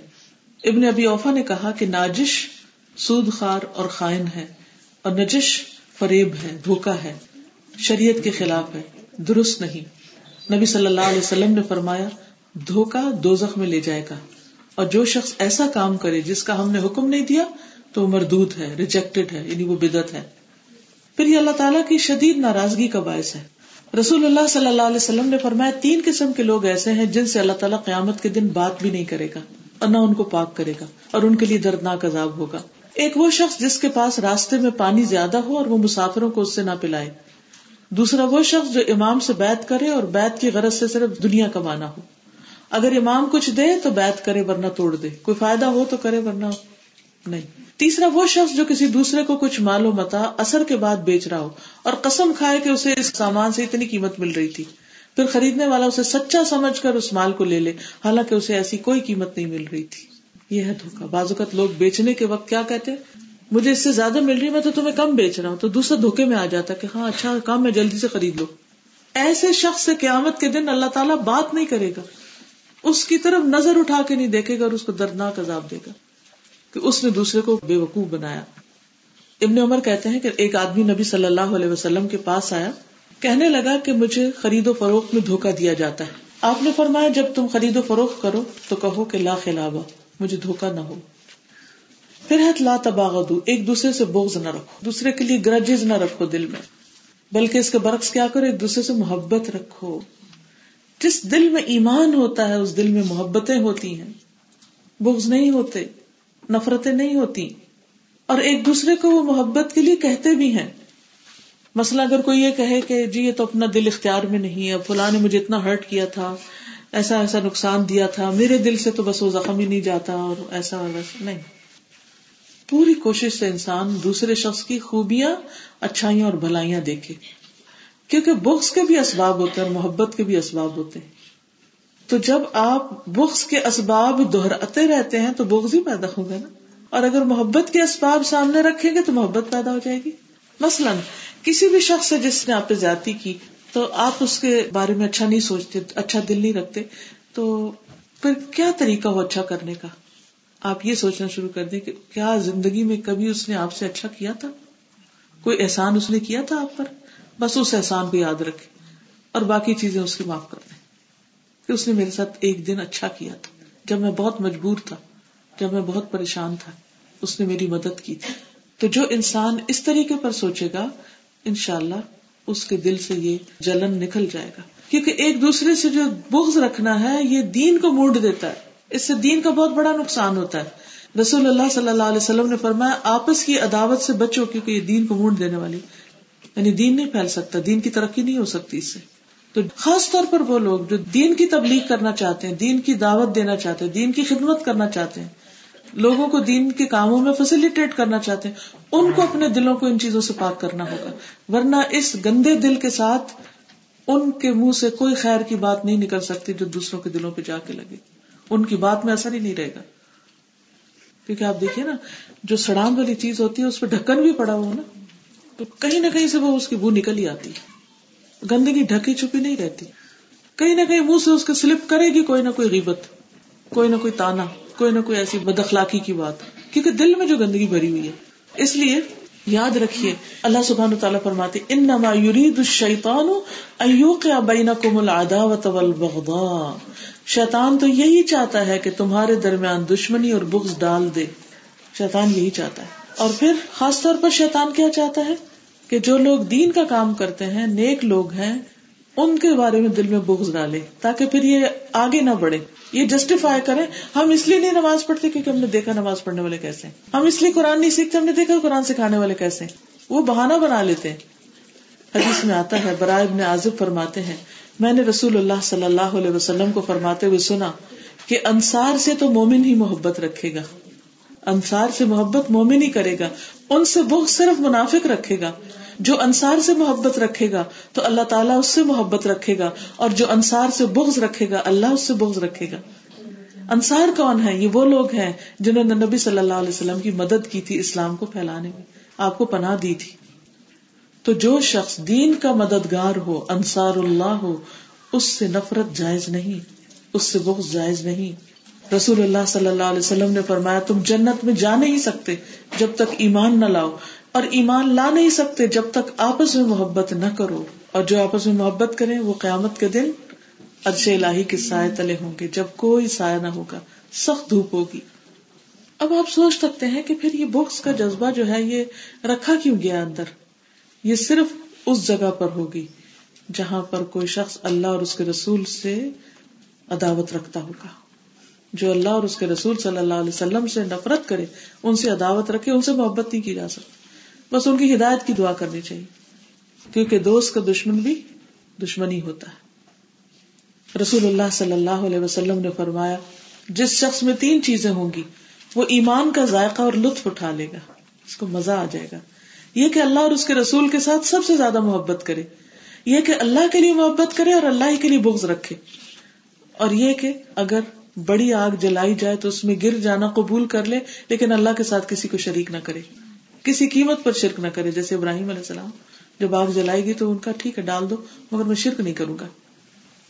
اور اسی شخص کا ایمان بھی مکمل ہوتا ہے، جو اللہ کی رضا کے لیے کچھ دے، اللہ کی رضا کے لیے روکے، اللہ کے لیے محبت کرے، اللہ کے لیے بوز رکھے، اور اللہ کی رضا کے لیے نکاح کرے۔ ایسے شخص نے اپنا ایمان مکمل کر لیا۔ تو اللہ کے لیے بوکس کیا ہے؟ کہ جب کوئی شخص اللہ کی نافرمانی کرتا ہے یا کوئی اللہ سبحان و تعالیٰ سے عداوت رکھتا تھا اس کے لیے پھر کیسے دل میں محبت ہو سکتی؟ مثلاً، اس بات کو چھوٹی مثال سے سمجھیے۔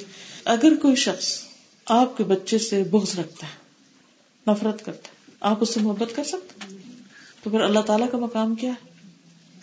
ہم اللہ تعالیٰ کے رسول صلی اللہ علیہ وسلم کو تو اپنے ماں باپ اور بچوں اور دنیا کے سب انسانوں سے زیادہ محبوب سمجھتے ہیں۔ تو یہ اس محبت کا پھر تقاضا ہے کہ پھر وہاں پر کوئی گنجائش نہ ہو۔ اب یہ ہے کہ اگر عام لوگوں میں سے کسی کے ساتھ بغض ہے گرج ہے تو اس کو کیسے دور کیا جائے؟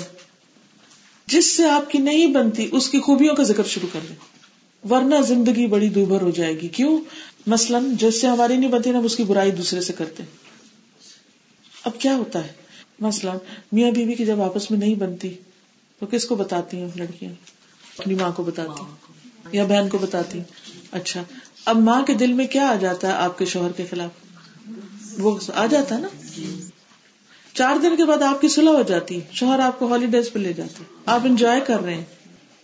اور ماں کے دل میں ہو کے اٹھ رہی کس نے یہ شر کو لایا؟ آپ تو ٹھیک ہو گئے اور وہاں مصیبت ہو گئی۔ تو اگر کسی میں کوئی خامی دیکھے بھی، تو اس کو آگے نہ بتائیں کہ وہ دل میں بغض رکھ بیٹھے، آپ ٹھیک ہو جائے اور وہاں وہ قرض کرتا رہے، وہ شخص دوسرے کو۔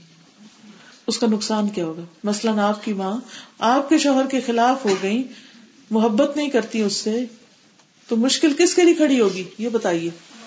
اس بات کو سمجھیے، اس راز کو۔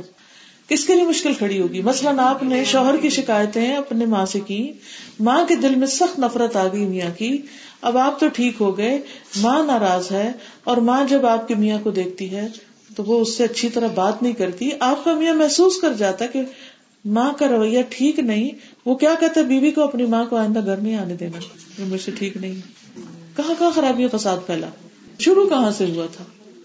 خود کی لگائی ہوئی آ گئے بازو کا تو ایسا ہوتا ہے نا کہ کوئی شخص ہم سے ہمدردی کرتا ہے، ماں سب سے زیادہ کرتی ہے، پھر بازو کا شوہر کرتا ہے، دوست کرتے ہیں۔ تو ہم اس کو اتنا ہمدرد سمجھ لیتے ہیں، ہمیں ذرا سے کوئی چوٹ لگتی ہے، ہم جلدی سے اس کو جا بتاتے ہیں۔ اور کر غیبت ہی رہے ہوتے ہیں۔ اب اس کے دل میں اس کی نفرت پیدا ہو جاتی ہے۔ یہ شیئرنگ جو ہے نا، یہ اپنے ہر وقت اپنے غم و دکھوں کی شیئرنگ اس عادت سے باز آنا چاہیے۔ کیونکہ اس سے ہم اپنے راستے میں کانٹے بکھیرتے ہیں۔ ہم اپنے لیے رستے مشکل کرتے ہیں اور نیکیوں کے مواقع چلے جاتے ہیں۔ کیونکہ پھر ہماری ہی ماں، ہمارا ہی شوہر، ہمارے بہن بھائی ہمیں روکیں گے مت جانا۔ مثلاً اگر سبق مشکل ہو گیا، کسی آپ میں سے کچھ لوگ قرآن کلاس میں آتے، کسی دن سبق مشکل ہو گیا اور آپ نے گھر میں کہہ دیا، بڑا مشکل ہے۔ کیا ہوگا نتیجہ؟ آپ کے ہمدرد آپ کو کیا ایڈوائس دیں گے؟ چھوڑو اس کو اوور ڈو کر رہے ہو۔ کیوں اپنے آپ کو مشقت میں ڈالا؟ حالانکہ آپ ہی قرآن پڑھ کے انجوائے بھی کر رہے ہیں۔ لیکن آپ نے اپنی انجوائےمنٹ تو کبھی شیئر نہیں کی، لیکن مشکل ضرور شیئر کر دی۔ اور وہ کہیں گے نہ نہ، اب نہیں جانا۔ اور واقعی جب کئی دفعہ ہم یہ حماقت کرتے ہیں تو ایک دن رستہ بھی بند ہو جاتا ہے، کیونکہ اللہ تعالیٰ کو یہ شکوے، یہ بھی پسند نہیں کہ اچھا میری کتاب پڑھنا تم پہ اتنا ہی بھاری ہو گیا، دنیا بھر کے کاموں کے لیے تم بھاگ دوڑ رہی ہو۔ اپنی ذات کے لیے، بچوں کے لیے، شوہر کے لیے سب کچھ کر رہی ایک میری کتاب قرآن کو پڑھنا، اس کے لیے تم شکوے کرتی ہو ہر ایک سے۔ پھر وہ ہمیں توفیق دے گا کہ ہم اور پڑھیں اس کو؟ کبھی بھی نہیں۔ تو جو غم اللہ کے راستے میں آتے ہیں نا، ان کا ذکر کسی سے بھی نہیں کرنا چاہیے۔ انما اشکو بدی وحزنی اللہ تبھی آپ کا کام صرف اللہ کے لیے خالص ہوگا، ورنہ آپ کے رستے میں خود رکاوٹیں آ جائیں گی۔ آگے نہیں بڑھ سکیں گے۔ تو یہ حماقت کبھی نہیں کرنی چاہیے۔ حتیٰ کہ بہت کوئی معاملہ حد سے بڑھ جائے کہ جب آپ آپس میں نہ سلجھا سکیں۔ شوہر بیوی کے ڈسپیوٹ کے بارے میں کیا کہتا ہے قرآن؟ کہ جب آپس میں نہ ہو، پھر بھی ماں باپ نہیں ہو دونوں کی طرف سے کوئی نہ کوئی حکم مقرر ہو نیوٹرل شخص ہو، جو چلا کروائے۔ لیکن ہم عموماً کسی بھی بات کا ذکر اس سے کرتے ہیں جو ہماری ہاں میں ہاں ملا ہے۔ اگر کوئی کہ نہیں، تم غلط کہہ رہے ہو، تم ٹھیک ہو جاؤ، تو ہم آئندہ اسے تو کبھی بھی نہیں کہیں گے۔ ہم کہیں گے، یہ شخص تو ہمارا ہمدردی نہیں ہے۔ اس کو تو ہمارے دکھ کا ہی نہیں پتا۔ ہم صرف ہمدرد اس کو کہتے ہیں جو ہم سے چار پیار کی باتیں کر لے، چاہے وہ بڑے پیمانے پہ ہماری دشمنی کرنے والا۔ ہو نبی صلی اللہ علیہ وسلم نے فرمایا، کوئی مومن مرد، مومن عورت سے بغض نہ رکھے۔ اگر اس کی نظر میں اس عورت کی کوئی خصلت اور عادت ناپسندیدہ ہوگی، تو دوسری عادت پسندیدہ بھی ہوگی۔ تو دوسرے کی صرف بری عادتیں نہیں، اچھی عادتوں کو سامنے رکھیں، اس کی خوبیوں کا تذکرہ کریں۔ مثبت پہلو کی طرف توجہ دلائیں۔ حضرت عائشہ کہتی نبی صلی اللہ علیہ وسلم، جب حضرت خدیجہ کا ذکر کرتے اور بہت تعریف کرتے تو مجھے کچھ ہوتا تو ایک دن مجھے غیرت آئی۔ میں نے کہا کہ آپ اتنا زیادہ ایک سرخ مسوڑوں والی عورت کا تذکرہ کرتے ہیں، ان کے دانت گر چکے ہوں گے بڑھاپے کی وجہ سے۔ جس کے بدلے میں اللہ نے آپ کو اس سے بہتر بیویاں دی۔ تو نبی صلی اللہ علیہ وسلم نے فرمایا، اللہ نے مجھے اس کے بدلے میں اس سے بہتر بیوی کوئی نہیں دی۔ وہ مجھ پر اس وقت ایمان لائی جب لوگ کفر کر رہے تھے۔ اس وقت میری تصدیق کی جب لوگ تقزیب کر رہے تھے۔ اپنے مال سے میری ہمدردی اس وقت کی جبکہ لوگوں نے مجھے اس سے دور رکھا اور اللہ نے مجھے اس سے اولاد عطا فرمائی جبکہ میری دوسری بیویوں سے میرے یہاں کوئی اولاد نہیں۔ یعنی ان کی اتنی خوبیاں بیان کر دی کہ جس سے آئندہ وہ مت سوچے کہ ہم بہتر ہیں، تو ہمیشہ دوسرے کی پازیٹو چیزوں کو سامنے رکھے مثبت کو سامنے رکھے جیسے ایک مرتبہ حضرت صفیہ جو تھی ان کو حضرت حفصہ نے کہا کہ وہ یہودی کی بیٹی۔ تو رونے لگ گئی۔ اتفاق نبی صلی اللہ علیہ وسلم وہاں تشریف لے آئے۔ وہ رو رہی تھی، پوچھا کیا ہوا؟ کہا کہ حفصہ نے میرے بارے میں یہ کہا تو آپ نے فرمایا، تم ایک نبی کی بیٹی ہو۔ تمہارے چچا بھی نبی تھے۔ تم خود نبی کے نکاح ہو۔ یعنی نیگیٹو کو ٹوٹل پازیٹو میں بدل دیا۔ اور وہ تم پر کس چیز پر فخر کرنا چاہتی ہے؟ اور حفصہ سے کہا کہ تم اللہ سے ڈرو۔ تو اس سے یعنی کہ ایک طرح سے ڈسپیوٹ اور جھگڑے جو ہیں، ان کا علاج کیا جاتا ہے۔ ولا تدابرو اور ایک دوسرے سے پیٹ نہ پھیرو، منہ نہیں موڑو۔ یعنی قطع تعلق ہی نہیں کرو۔ ٹٹی نہیں کرو ریلیشن شپ ختم نہیں کرو، ملتے جلتے رہو۔ یعنی ٹوٹل بین نہیں کر لو کہ کسی سے بات نہیں کرنی فون نہیں کرنا۔ نہیں، جن لوگوں کے ساتھ اچھا وقت گزرا ہو، ان کے ساتھ ایک انسانی لیول پر ضرور معاملہ اور تعلق رہنا چاہیے۔ بہت زیادہ تعلق تو کسی سے بھی اچھا نہیں ہوتا کسی سے بھی۔ سب سے زیادہ اچھا تعلق تو اللہ ہی سے ہونا چاہیے بندے کا۔ لیکن جن لوگوں کا ہم پر احسان ہو، جنہوں نے سے اچھا کیا، ان کی اچھائیوں کا ذکر کرتے رہنا چاہیے۔ اس سے اپنا دل بھی ہلکا رہتا ہے اور پھر وہ جو حسد والی کیفیت ہے اور بکس کی، وہ سب چیزیں ختم ہونے لگتی ہیں۔ رسول اللہ صلی اللہ علیہ وسلم نے فرمایا، کسی مسلمان کے لیے جائز نہیں کہ اپنے مسلمان بھائی کو تین دن سے زیادہ چھوڑے رکھے اس سے بات چیت نہ کرے۔ کہ جب دونوں کا آمنا سامنا ہو، تو وہ اس سے منہ پھیرے، وہ اس سے منہ پھیر لے۔ ان دونوں میں سے اچھا وہ ہے جو سلام میں پہل کر لے۔ رسول اللہ صلی اللہ علیہ وسلم نے فرمایا، کسی مسلمان کے لیے حلال نہیں کہ اپنے بھائی کو تین دن سے زیادہ چھوڑ دے۔ جس نے تین دن سے زیادہ چھوڑا، اسی حالت میں مر گیا تو وہ آگ میں جائے گا۔ یعنی بغض لے کے اگر دل میں گیا تو بہت بڑی پکڑ ہوگی۔ آپس میں ناراضگی انسان کی بخش سے محرومی کا سبب ہو جاتا ہے۔ یعنی اللہ سبحان تعالیٰ ایسے بندے کو بخشتے نہیں۔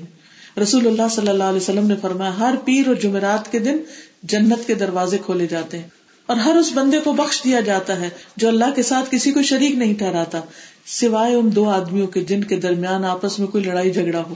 اللہ تعالیٰ فرماتے ان دونوں کو چھوڑے رکھو، یہاں تک کہ یہ آپس میں صلاح کر لیں۔ ان دونوں کو چھوڑے رکھو، یہاں تک کہ آپس میں صلاح کر لیں۔ اور ناراضگی کا کفارہ کیا؟ صلاح میں پہل کر لینا، دیر نہ لگانا، خود آگے بڑھ کے گلے مل لینا۔ سارا ثواب اس کو مل جائے گا۔ ہشام بن عامر سے مروی ہے کہ میں نے نبی صلی اللہ علیہ وسلم کو فرماتے ہوئے سنا ہے، کسی مسلمان کے لیے جائز نہیں کہ تین دن سے زیادہ اپنے مسلمان بھائی سے قطع تعلق ہی کرے۔ اگر دونوں ہی تین دن سے زیادہ قطع کلامی کیے رہے، تو جب تک وہ اس حال پر رہیں گے، حق سے دور رہیں گے۔ اور جو پہلے رجوع کرے گا، اس کا یہ پہل کرنا اس کے لیے تو کفارہ بن جائے گا۔ اگر اس نے دوسرے کو سلام دیا اور اس نے جواب نہ دیا، تو سلام کرنے والے کو فرشتے جواب دے دیں گے۔ اور رد کرنے والے کو شیطان، وہ اس کا ساتھی بن جائے گا۔ اور اگر وہ دونوں قطع تعلقی کی حالت میں مر گئے تو جنت میں کبھی کٹھے ہو سکیں گے۔ جنت میں چلے بھی گئے تو کبھی کٹھے نہ ہو سکیں گے۔ تو اس لیے ایسی ناراضگیاں اور ایسے بغض نہیں رکھنے چاہیے کہ جو ہمیشہ کی جدائیاں ڈال دیں۔ پھر فرمایا کہ ایک دوسرے کے سودے پہ سودا نہ کیا جائے۔ اسی طرح ایک اگر کہیں رشتہ ڈالے ہو تو دوسرا رشتہ نہ ڈال دے کہ اس کا نہ ہو وہاں۔ رسول اللہ صلی اللہ علیہ وسلم نے اس سے منع کیا، فرمایا، مومن مومن کا بھائی ہے، کسی مومن کے لیے حلال نہیں کہ وہ اپنے بھائی کی بہ پر خریداری کرے اور نہ ہی بھائی کے پیغام پر نکاح پیغام دے، یہاں تک کہ وہ اسے چھوڑ نہ دے۔ یعنی جب پتا چل جائے کہ کسی لڑکی کا رشتہ کسی اور نے ڈالا ہے، تو جب تک وہ اس سے ہٹ نہ جائے، تو رشتہ لے کے بھی نہ جائے۔ کیونکہ اس سے کیا ہوگا، وہ دوسرے کنفیوز ہو جائیں گے۔ وہ عباد اللہ اخوانا المسلم اخ المسلم، لا یزلم اللہ کے بندو بھائی بھائی بن جاؤ، اچھی دوستی اور تعلق رکھو۔ نبی صلی اللہ علیہ وسلم فرمایا کہ ایک مومن دوسرے مومن کے لیے ایک عمارت کی طرح جیسے دیوار ہے، تو اس کا ہر حصہ دوسرے کو مضبوط کرتا ہے۔ جیسے اگر آپ اپنے ہاتھ کی انگلیوں کو آپ دیکھیں نا، تو بالکل وال کی شکل بنتی۔ یعنی وہ جو برکس لگتی ہے نا، تو بالکل اسی طرح ایک برک دوسرے برک کے ساتھ۔ تو آپ صلی اللہ علیہ وسلم نے اپنے ہاتھ کی انگلیوں کو دوسرے ہاتھ کی انگلیوں کے اندر ڈال کے دکھایا کہ اس طرح وال بنتی۔ پھر ایک جسم سے تشبیح دی۔ اگر ایک حصہ بیمار ہو تو سارا جسم اس کا ساتھ دیتا ہے۔ پھر یہ بھی ہے کہ اللہ تعالیٰ ایسے لوگوں سے محبت کرتا ہے جو اللہ کی خاطر ایک دوسرے سے محبت کرتے ہیں۔ اللہ تعالیٰ فرماتے ہیں، حقت محبتی للذین یتحابون من اجلی ان لوگوں کے لیے میری محبت طے شدہ ہے ڈسائڈیڈ ہے، جو میری وجہ سے ایک دوسرے کے ساتھ محبت کرتے ہیں۔ ان لوگوں کے لیے میری محبت طے شدہ ہے، جو میری وجہ سے صف بناتے ہیں۔ ان لوگوں کے لیے میری محبت طے شدہ جو میری وجہ سے ایک دوسرے سے ملاقات کرتے ہیں۔ ان کی کوئی رشتے داری یا خونی تعلق نہیں ہوتا، بس اللہ کی خاطر ملنے جاتے ہیں۔ میری محبت ان لوگوں کے لیے طے ہو گئی جو میری خاطر ایک دوسرے پر خرچ کرتے ہیں۔ میری محبت ان لوگوں کے لیے واجب ہو گئی جو میری وجہ سے ایک دوسرے کی مدد کرتے ہیں۔ یعنی سارا اجر اللہ سے چاہتے ہیں، کسی پہ احسان نہیں جتا رہے ہوتے۔ پھر اسی طرح یہ ہے کہ اگر کسی کے ساتھ کوئی جھگڑا ہو جائے، حتیٰ کہ قتل تک ہو جائے۔ تو آپ تساس کی آیت میں دیکھیں گے کہ اللہ تعالیٰ فرماتے ہیں کہ اے ایمان والو، قتل کے مقدمات میں تم پر قصاص فرض کیا گیا۔ اگر قاتل آزاد ہے تو اس کے بدلے آزاد ہی قتل ہوگا۔ غلام کے بدلے غلام، عورت کے بدلے عورت ہی قتل کی جائے گی۔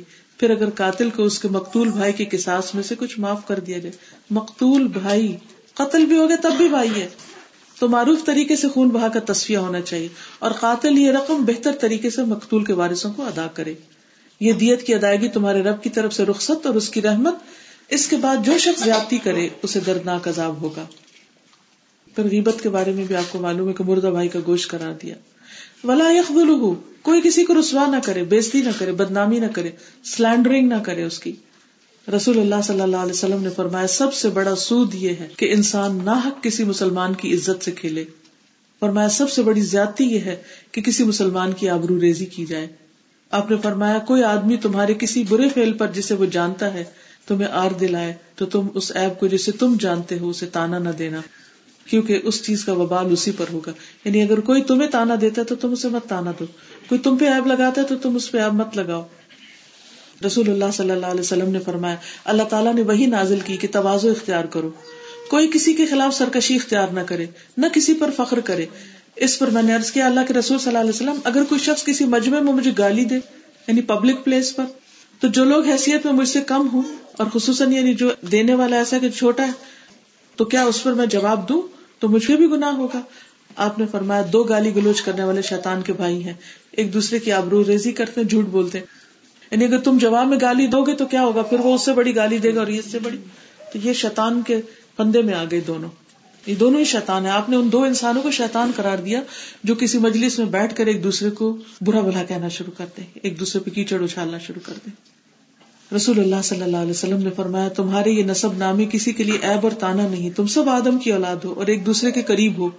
دین یا عمل صالح کے علاوہ کسی کو کسی پر کوئی فضیلت نہیں۔ آدمی کے برا ہونے کے لیے یہی کافی ہے کہ وہ فوش گو ہو، بد کلام ہو، بد اخلاق ہو بکیل اور بزدل ہو۔ ایسا شخص بدترین ہے۔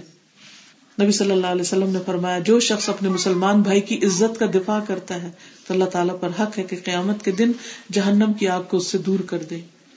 مومن پر حق ہے کہ پیٹ پیچھے اس کا دفاع کرے، نہ کہ اس کے دوسرے کے ساتھ شامل ہو جائے۔ پھر اسی طرح صحابہ جو تھے، وہ ایک دوسرے کا دفاع کرتے تھے۔ حضرت عائشہ پر جب الزام لگا تھا تو آپ صلی اللہ علیہ وسلم نے جس سے بھی پوچھا انہوں نے، ان کے بارے میں اچھی گواہی دی۔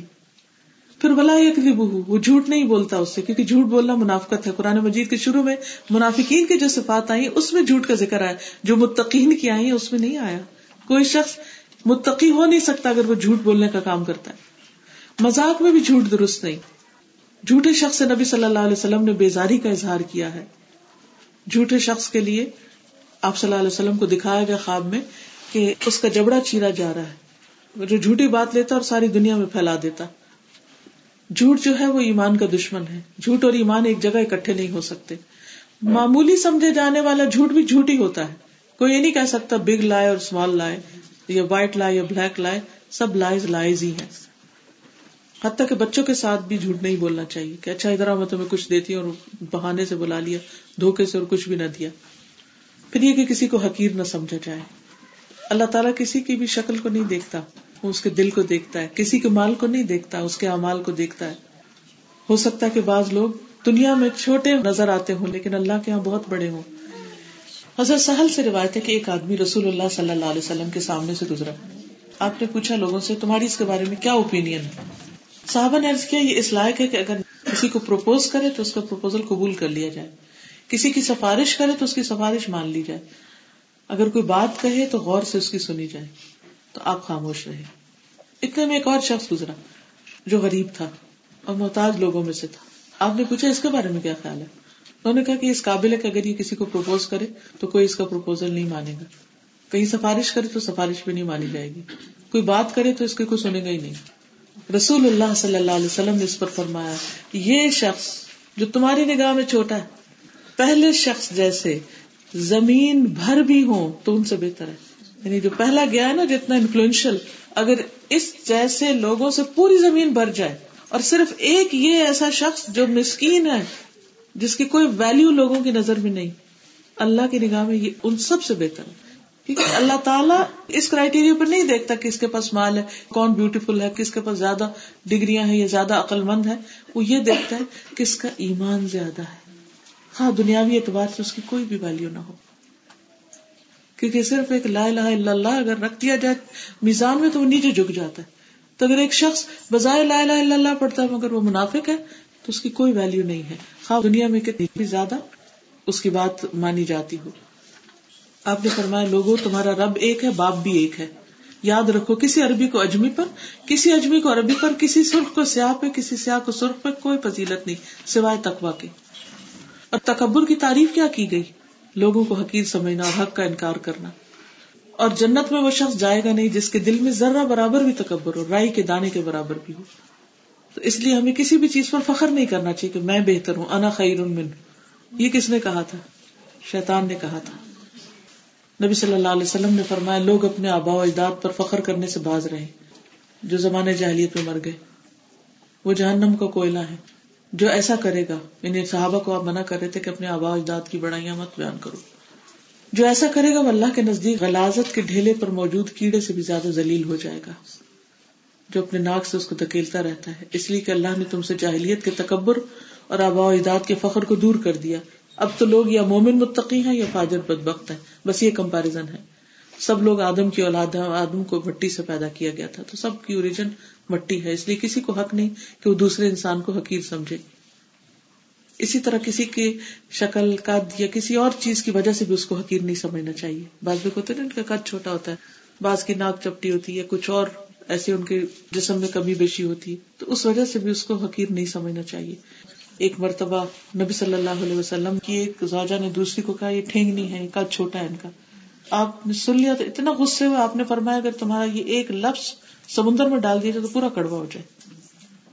اتنی بڑی بات ہے۔ لیکن ہم لوگ اس کو بڑا سمجھتے نہیں۔ ہم لوگوں پہ بلا وجہ تبصرے کرتے رہتے ہیں بیٹھ کے۔ پھر فرمایا، کل المسلم حرام دم ہو مالو ہر مسلمان کی جان، مال اور عزت حرام ہے۔ جیسے آپ صلی اللہ علیہ وسلم حج کے موقع پر تھے تو آپ نے پوچھا، یہ کون سا مہینہ کون سا دن ہے؟ اور کون سا شہر؟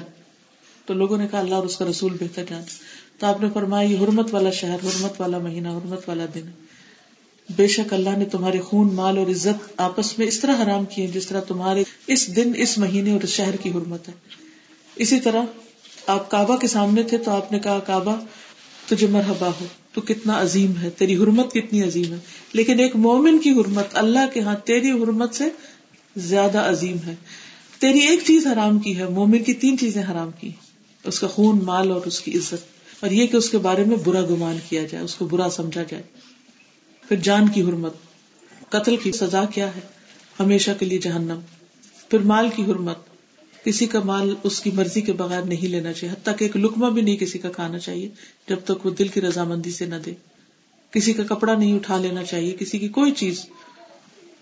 پھر اسی طرح عزت، تو اس میں غیبت وغیرہ آ جاتی ہے، توہین آ جاتی ہے۔ ہاں کسی کی بھی ہو، تو عزت پامال کرنے پر شدید وعید ہے۔ حضرت انس کہتے کہ رسول اللہ صلی اللہ علیہ وسلم نے فرمایا کہ جب مجھے معراج پر لے جایا گیا تو میں کچھ لوگوں پر گزرا۔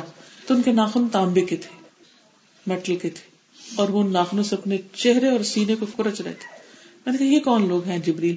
انہوں نے فرمایا، یہ وہ لوگ ہیں جو لوگوں کا گوشت کھاتے ہیں یعنی ان کی عزت و آبرو کے پیچھے رہتے رسول اللہ صلی اللہ علیہ وسلم نے فرمایا، اللہ کے بہترین بندے وہ ہیں جنہیں دیکھ کر اللہ کی یاد آئے۔ اور اللہ کے بدترین بندے وہ ہیں جو چغل خور ہیں، دوستوں کے درمیان جدائی پیدا کرتے ہیں۔ باغی، بیزار اور متعنت ہوتے ہیں یعنی ان کے اندر سرکشی ہوتی ہے۔ اور غیبت اسی چیز کو کہتے ہیں، کسی کی ایسی برائی کرنا جو اس کے اندر موجود ہو۔ اس وقت جب وہ وہاں موجود نہ ہو۔ کوئی شخص کسی محفل میں ہے نہیں اور اس کی برائی شروع ہو جائے، تو لوگ کہ نہیں وہ تو ہے ایسا برا۔ تو یہی تو غیبت ہے۔ اور چگلی کیا ہوتی ہے؟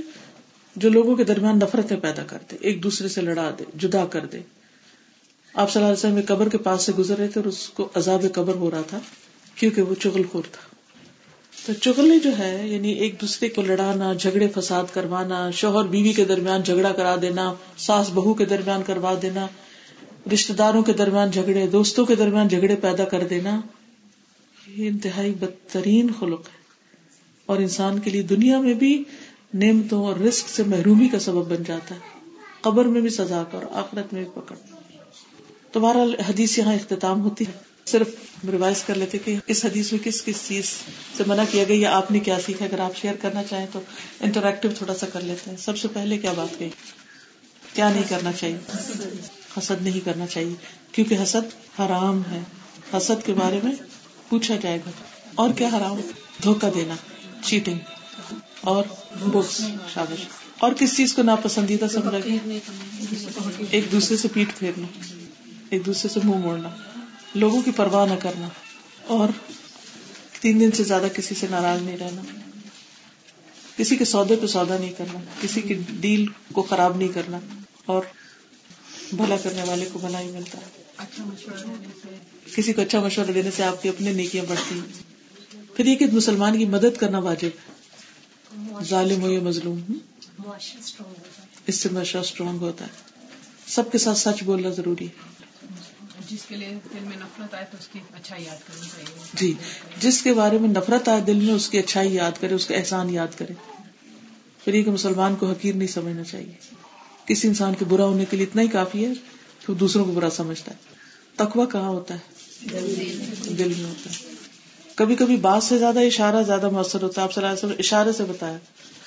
یہ بھی کہہ سکتا تقوا دل میں ہوتا ہے۔ ہاتھ نہیں ہلاتا۔ لیکن ہاتھ سے جب بتایا تو بات زیادہ سمجھ میں آئی۔ مسلمان کی کیا کیا چیزیں حرام ہے جان، مال، عزت۔ اور ہر طرح کا ظلم حرام ہے۔ ظلم قیامت کے دن کے اندھیرے ہوں گے۔ غیبت کرنا کبیرہ گناہوں میں سے۔ اللہ تعالیٰ ہمیں ساری برائیوں سے محفوظ رکھے اور ہماری ایمان کی حفاظت فرمائے اب میں حدیث کو دوبارہ ذرا پلے کروں گی تو آپ عربک میں سن کے ذرا سمجھیے کہ آپ کو کیا سمجھ آیا۔